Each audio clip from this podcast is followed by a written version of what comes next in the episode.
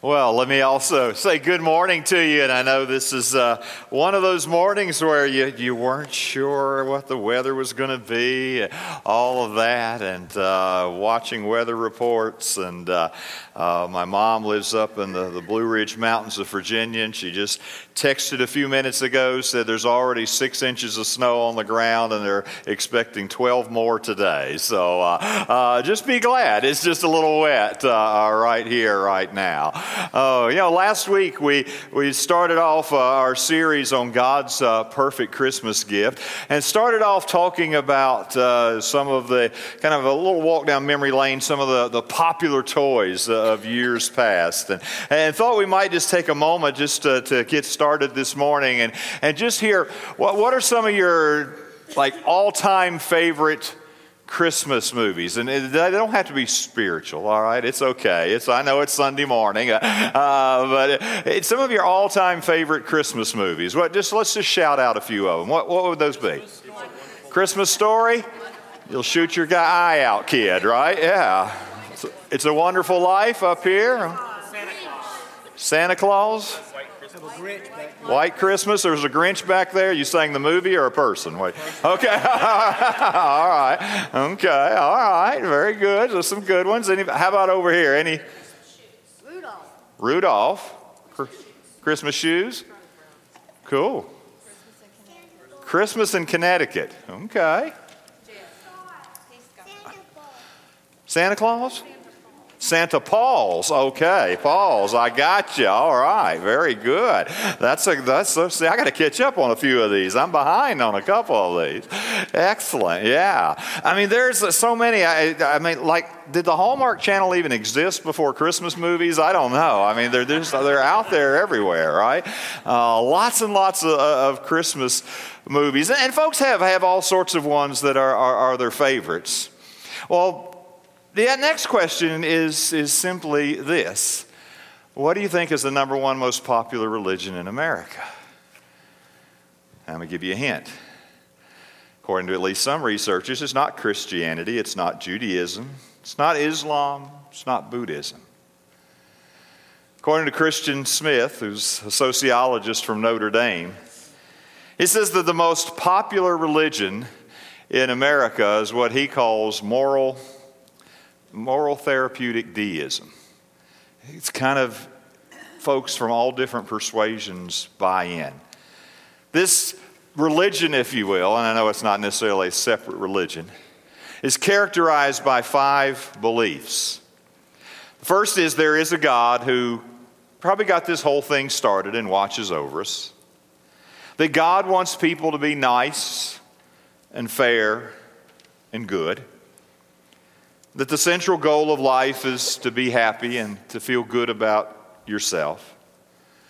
And that God isn't really involved in your daily life except in case of emergency, right? I mean, when you kind of need like, you know, some celestial performance enhancement or something, right? You break in.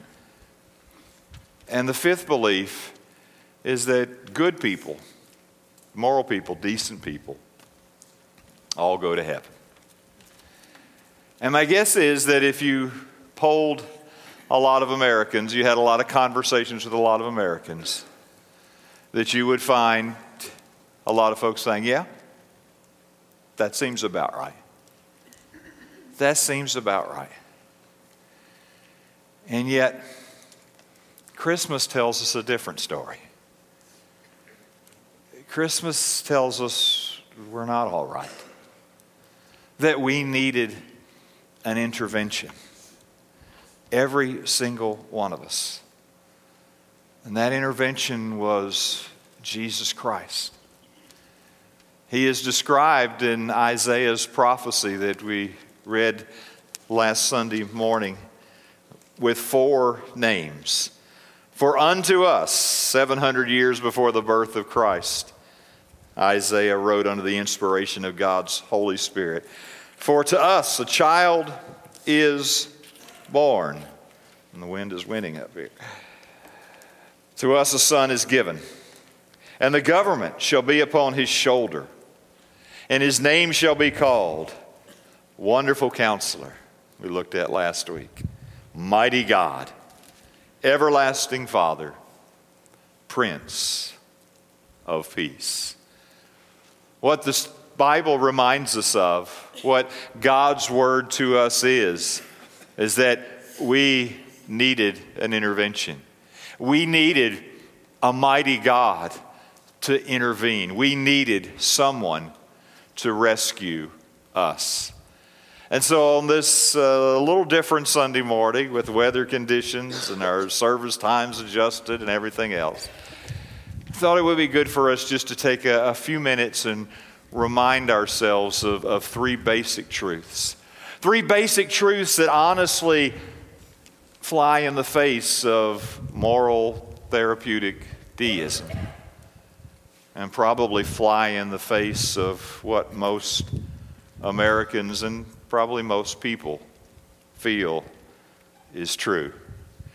You see, what the testimony of Scripture is, what, what Christmas reminds us of, is that every person is contaminated by sin and is in need of a rescue.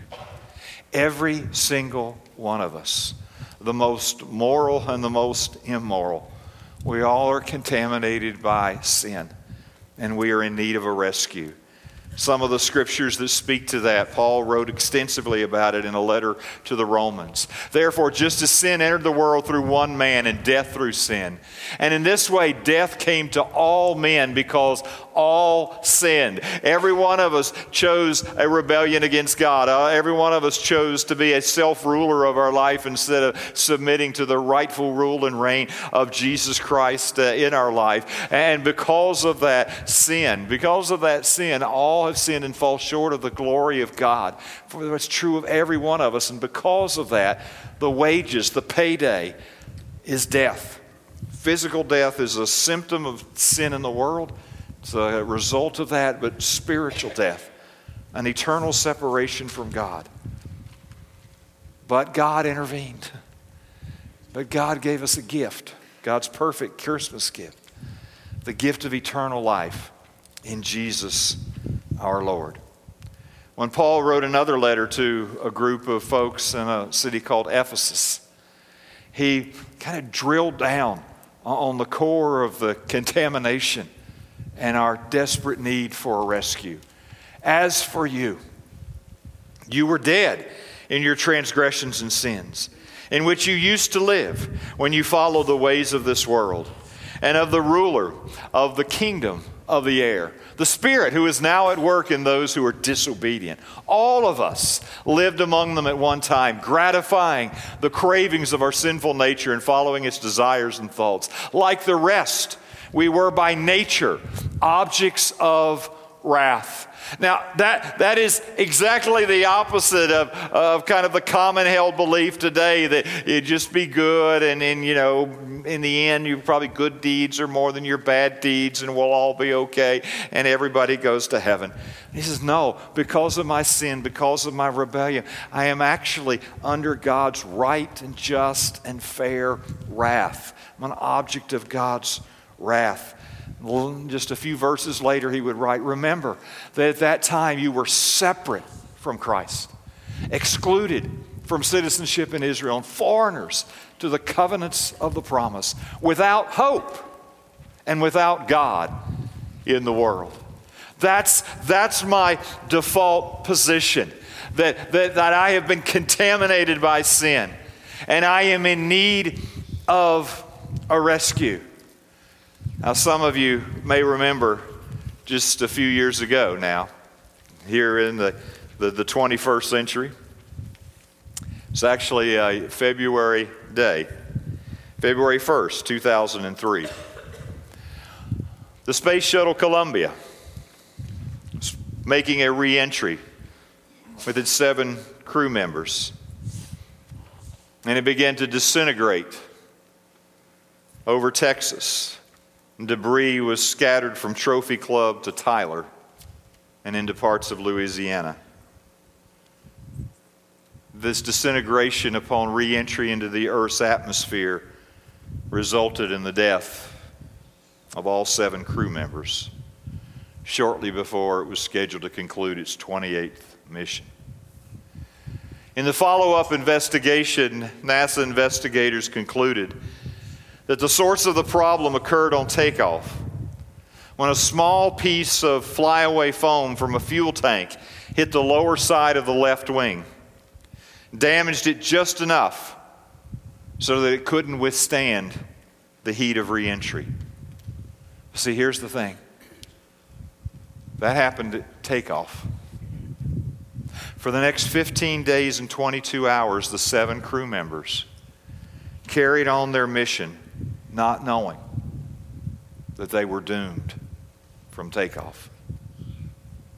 They couldn't see the damage in the underbelly of the wing. They didn't know they needed a rescue, but they did. As NASA engineers debated the extent of the damage of the shuttle, a flight, flight director communicated with the astronauts saying there was absolutely no concern that the breakaway foam harmed the spacecraft. There were voices of authority saying that there was nothing wrong, that there was no reason for concern. But the crew was doomed with no escape. Though they didn't know it, they were in desperate need of a rescue. You see, we can carry on our lives, and we can be busy, and we can be accomplishing tasks, and we can be communicating with others, and we can operate under the assumption that everything's okay, not realizing that we are in desperate need of a rescue.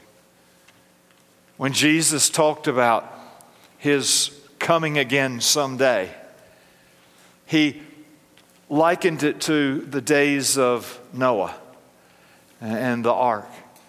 For in the days before the flood, people were eating and drinking, marrying and giving in marriage, up to the day Noah entered the ark. And they knew nothing about what would happen until the flood came and took them all away. They didn't know they were in need of a rescue. He said, That is how it will be at the coming of the Son of Man. When we think about the challenger, see, even if, here's the thing, even if those astronauts had known the extent of the damage, even if they had known that they couldn't re enter, there is nothing that they could have done to save themselves. They didn't have the equipment on board, they didn't have the materials. They didn't have the expertise, they didn't have the capacity to save themselves. They were in need of a rescue, and they didn't even know it. And sometimes I think about our culture. We're so blessed, and we're so busy, aren't we? And we've got so much going on. That sometimes we maybe can look at some of the folks we know and love and care about and think, well, they're good people and they're decent neighbors and good coworkers. All the time, we can live our whole life not recognizing that we are in desperate, desperate need of a rescue. See, that's why Jesus came. Jesus came, God in the flesh, mighty God becomes this babe in Bethlehem because we needed a rescue. And that's the second truth.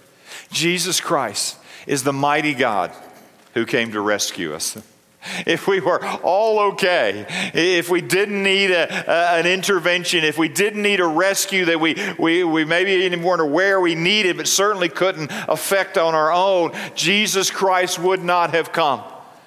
But the mighty God came in the form of Jesus Christ to rescue us. And we go back even to the, even to the announcement of Jesus' birth as, as his parents, uh, Mary, and then in Matthew 1, Joseph are being prepared for this, this mighty God in the flesh. And, and notice the angel's communication and what it says about what he's going to do. But after he had considered this, uh, Joseph, an angel communicating to Joseph, after he had considered this, an angel of the Lord appeared to him in a dream and said, Joseph, son of David, do not be afraid to take Mary home as your wife, because what is conceived in her is from the Holy Spirit. And she will give birth to a son, and you are to give him the name Jesus. Intentionality in that name. Because he will save his people from their sins. And all this took place to fulfill what the Lord had said through the prophet. The virgin shall be with child and will give birth to a son, and they will call him Emmanuel, which means God with us in that angelic announcement to Joseph, there are two names of, of Jesus that, that hold significance for why he came. The first is the name we're certainly most familiar with Jesus. Jesus is actually from the Hebrew Joshua, which means Yahweh saves, or salvation is from Yahweh. Why, why was he given this name? Because this name was a descriptor of his mission. This name was a descriptor of what it is that he came to do and came to accomplish. And but you will also call him Emmanuel. And the scripture tells us there, Matthew 1, God with us. That God broke in because he loved us, because he knew of our need, that he came to do for us what we could not do for ourselves. Now, now here's the thing. Sometimes, say, well, there's all these beliefs and all these religions, and everybody has different opinions about what their favorite Christmas movie is, right? and we heard a bunch of them right this thing this morning. But when it comes to Jesus Christ, there are some things that are true about Christianity that are not true about any other belief system in the world. And I want to remind you of those this morning. The first is Jesus alone claimed to be God. Jesus alone claimed to be God. And we won't take the time to look, but there's a, a, few sampling of those declarations in John's gospel there. You can dive in deeper but he, he claimed to be mighty God in the flesh. Some folks want to say, well, Jesus was a moral person. Jesus was a great model. Jesus was a, a great teacher. He was all of those things, but not just those things. He was God in the flesh, mighty God who came to rescue us. But the second distinction is so important. You see, only Jesus arose from the grave. Right? I mean, uh, Muhammad didn't, right? Buddha didn't. All they would go down the list. Only Jesus arose from the grave. And not only that he arose from the grave, but he called it in advance, right? As they were nearing Jerusalem before the crucifixion, he reminded them what he'd been telling those disciples all along the way. We are going up to Jerusalem, and the Son of Man will be betrayed to the chief priests and the teachers of the law, and they will condemn him to death and will turn him over to the Gentiles to be mocked and flogged and crucified. And on the third day, he will be raised to life. Now, now think about that, right? Think about that. Who of us would say something like that? Even if you could predict, I'm probably going to go to this city and get killed. To call the shot in advance that, oh, yeah, and by the way, on the third day, I'm going to be raised back to life. And that's exactly what the eyewitnesses tell us happened. Mark's gospel and the gospels and throughout the letters of Paul and others, we have testimony after testimony of this resurrection. Jesus appeared. He appeared to the eleven. As they were eating, he rebuked them for their lack of faith and their stubborn refusal to believe those who had seen him after he had risen. Then he called it in advance. Love the way Tim Keller wrote about this. He said, he said, listen, if Jesus arose from the dead, then everything he said takes on a heightened importance. And I better pay attention to everything he said. But if he didn't arise from the dead, then quite honestly, whatever he said doesn't matter all that much. It's just like somebody else's opinion of what's a good Christmas movie, right? The pivotal apologetic, if you will, even in our day and age of moral therapeutic deism, is the resurrection of Jesus Christ. Paul said if he hasn't been resurrected, then we are to be among all people most pitied. Because what we believe is worthless. But if he called this in advance and delivered, then nothing, nothing is of more importance. Jesus claimed to be mighty God in the flesh. He claimed in advance that he would be crucified and that he would be resurrected on the third day. And the third distinction between Christianity and every other major belief system in the world is simply this only Jesus offers salvation through grace and not through works.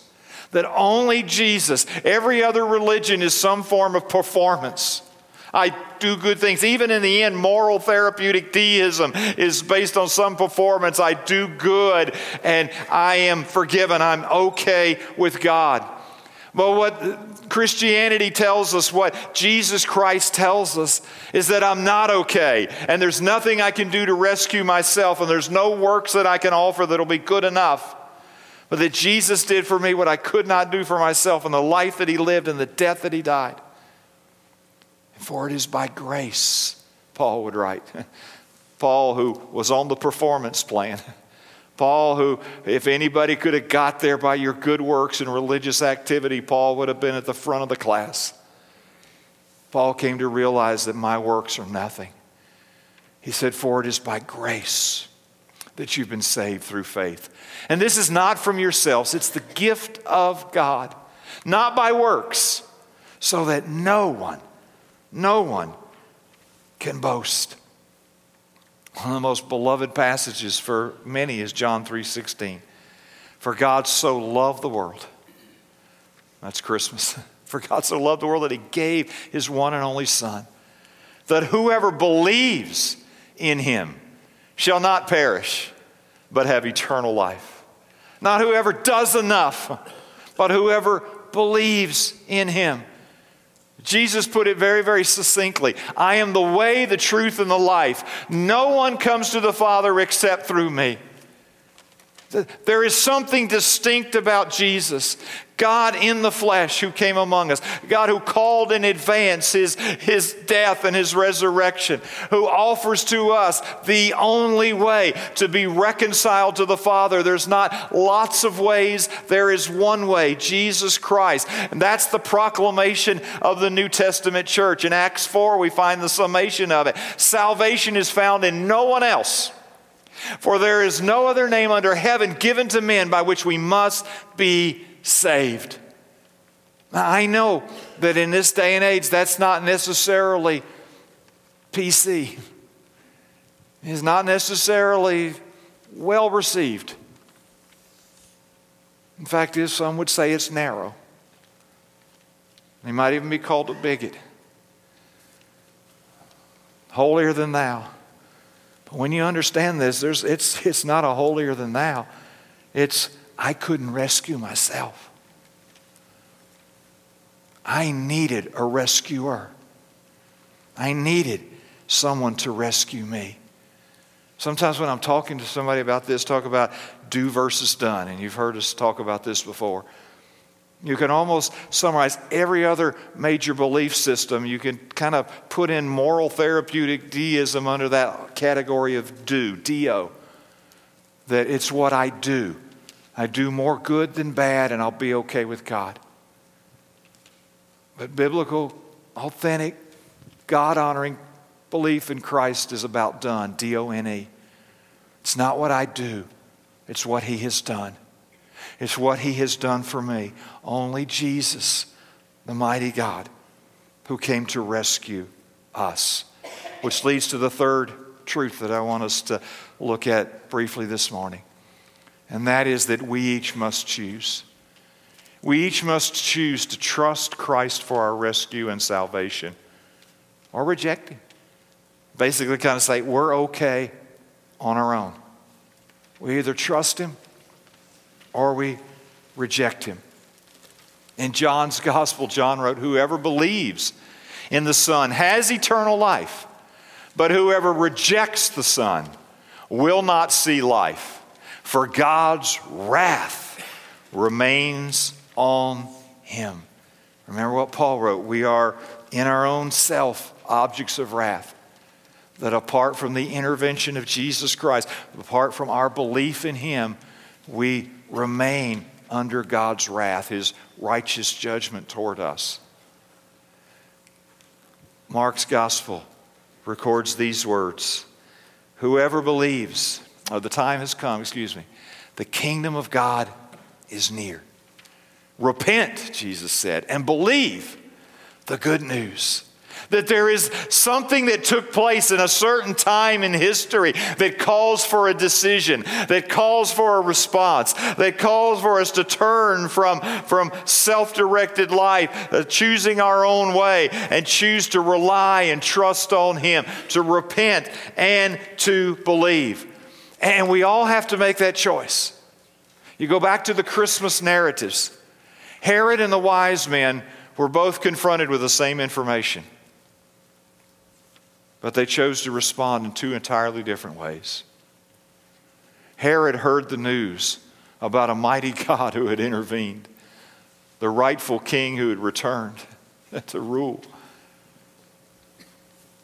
And his response was to kill every child under a certain age in a certain region, to reject, to wipe out the threat.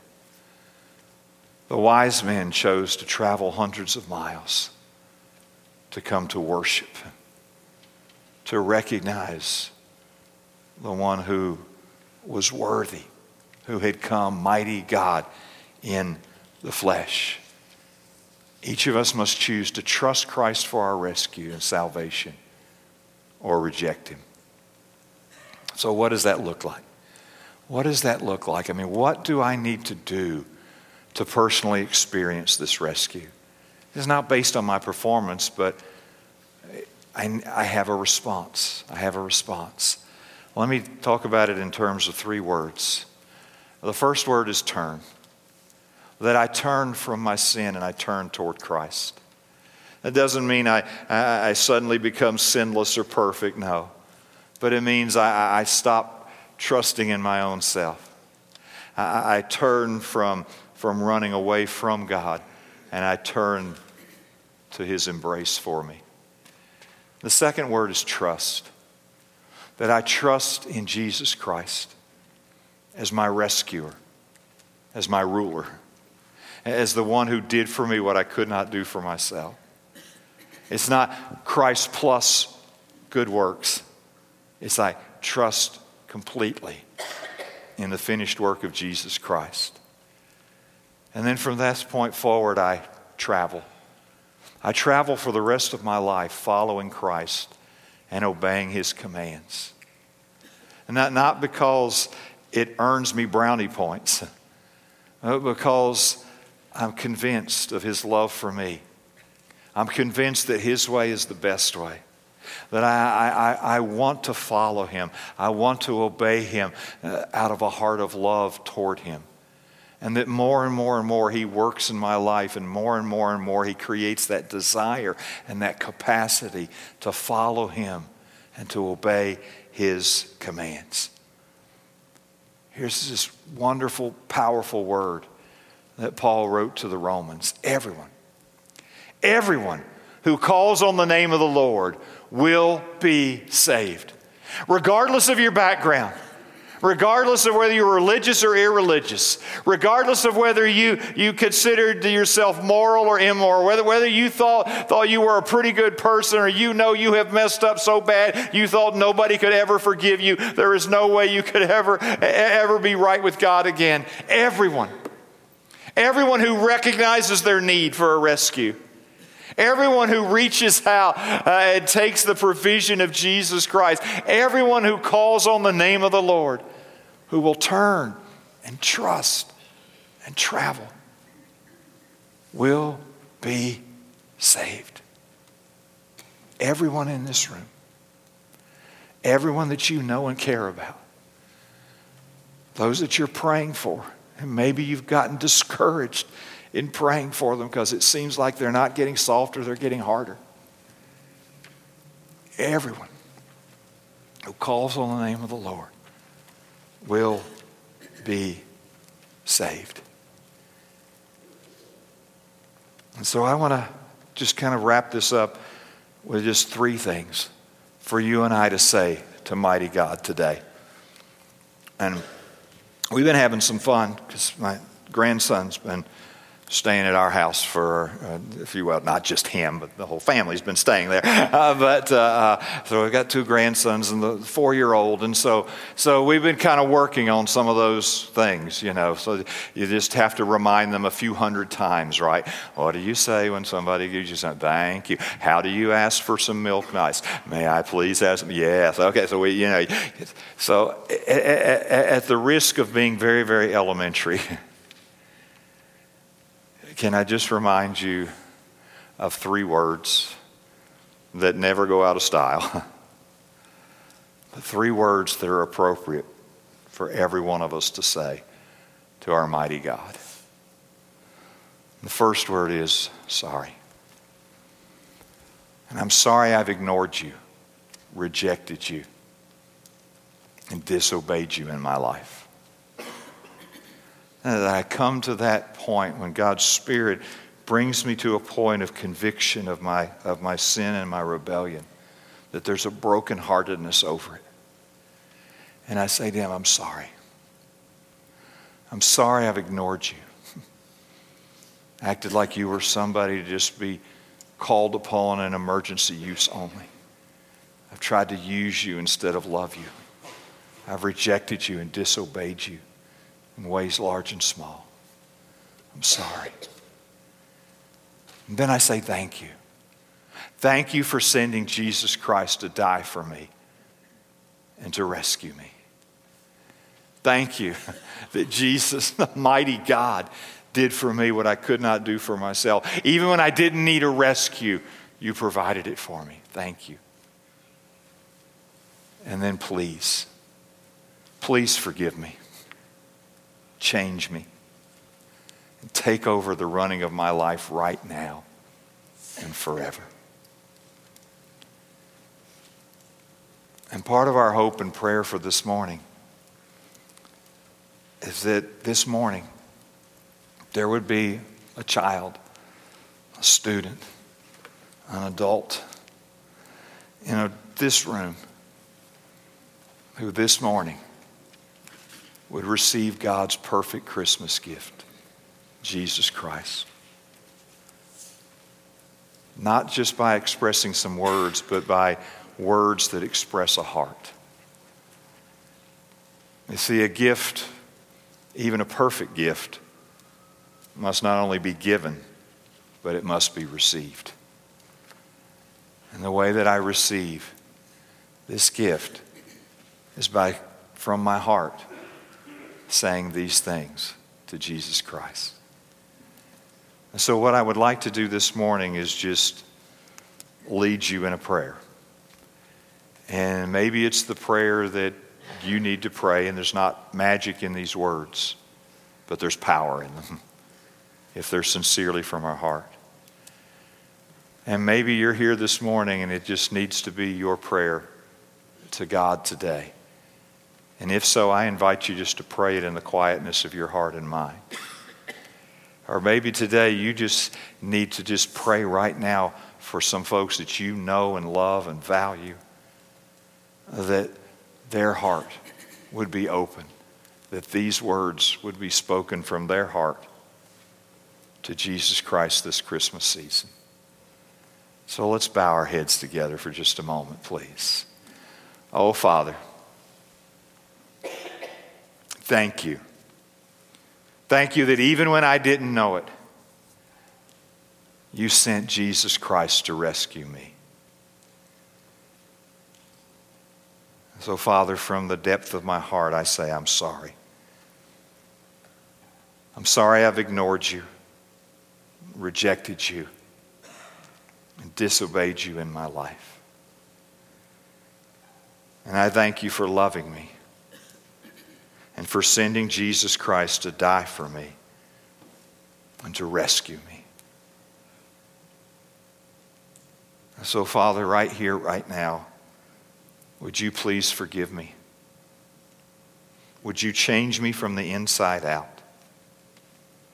Would you take over the running of my life from this point forward? Father, thank you that it's not about my performance, but it's about what Jesus Christ has done. And Father, I just give you my life right here and right now. And I open my life to receive the perfect Christmas gift of Jesus Christ. And it's in His name that I pray. I'm just going to ask you just to keep your head bowed for just a moment more.